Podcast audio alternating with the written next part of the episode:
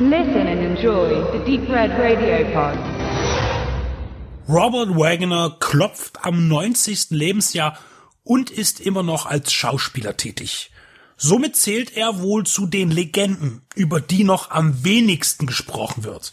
Im Schatten von beispielsweise Clint Eastwood und Kirk Douglas, wobei Douglas seinen letzten Filmauftritt vor circa zehn Jahren hatte. Wagner startete noch im Studiosystem und wurde von 20th Century Fox unter Vertrag genommen.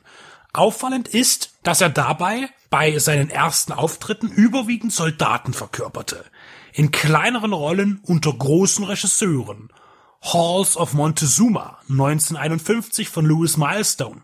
Teresa als Ausnahme produziert für MGM, auch 1951 inszeniert von Fred Zinnemann. Und nochmal 1951 Froschmänner. 1952 mit einem Lied im Herzen von Walter Lang und What Price Glory 1952 von John Ford. Wenig später kamen der Untergang der Titanic und die Comic-Adaption Prinz Eisenherz, in denen er schon Hauptrollen spielte. 1956 wurde er dann hauptprotagonistisch Soldat in Feuertaufe Between Heaven and Hell. Diesen Film zugrunde liegt der Roman The Day the Century Ended von Francis Gwaltney. Nachdem die erste Drehbuchfassung von Twilight Zone Schöpfer Rod Serling als zu umfangreich abgelehnt wurde, befassten sich mehrere Autoren mit dem Stoff, bis Henry Brown die endgültige Version erstellte. Als Regisseur verpflichtete man Richard Fleischer, ein Mann für alle Genres, zuvor drehte er 20.000 Meilen unter dem Meer für Disney. Erzählt wird die Geschichte des jungen Militärs Sam Francis Gifford. Im Pazifikkrieg als Teil des Zweiten Weltkrieges ist er auf einer nicht näher bekannten Insel stationiert, wo die US-Truppen gegen den japanischen Gegner antreten. Nachdem er einen Vorgesetzten angegriffen hat, wird er strafversetzt zu einem abgeschnittenen Bataillon mitten im Kriegsgebiet. Das Skript und die Inszenierung beugen sich keiner gängigen Struktur, sondern setzen Episoden zusammen, ohne ein ausmachbares Ziel zu setzen.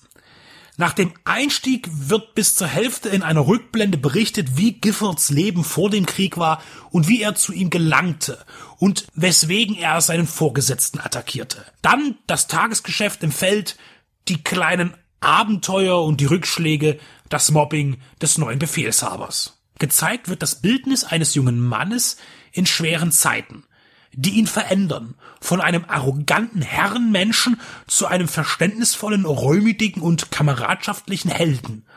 Worauf der Film hinaus will, merkt man erst spät. Wie verändert der Krieg seine Teilnehmer? Richard Fleischer, der 1970 den historisch nicht weit von Feuertaufe zurückliegenden Tora Tora Tora inszenierte, präsentiert ein zerstückelt wirkendes Kriegsdrama, das den Weg von der Unschuld zum Trauma sucht. Tatsächlich fühlt sich die Sprunghaftigkeit der Story an wie ein Zusammenschnitt von Episoden einer TV-Serie zu einem Kinofilm, der zudem noch ein, trotz der depressiven Grundstimmung, überraschendes Happy End findet. Die technische Umsetzung überzeugt. Die Action der Gefechte ist gewaltig und grafisch imposant umgesetzt. Feuertaufe auf Blu-ray Disc bei Explosive Media erschienen ist ein anderer Kriegsfilm, bei dem man keinen Pathos ausmachen kann, wo der Japaner als Feind beinahe gesichtslos bleibt und nur als irgendeine Bedrohung auftritt, die da ist, weil die Geschichte eine benötigt. Keine Hymnen, keine US-Flaggen. Ungewöhnlich, interessant und ein wenig sperrig.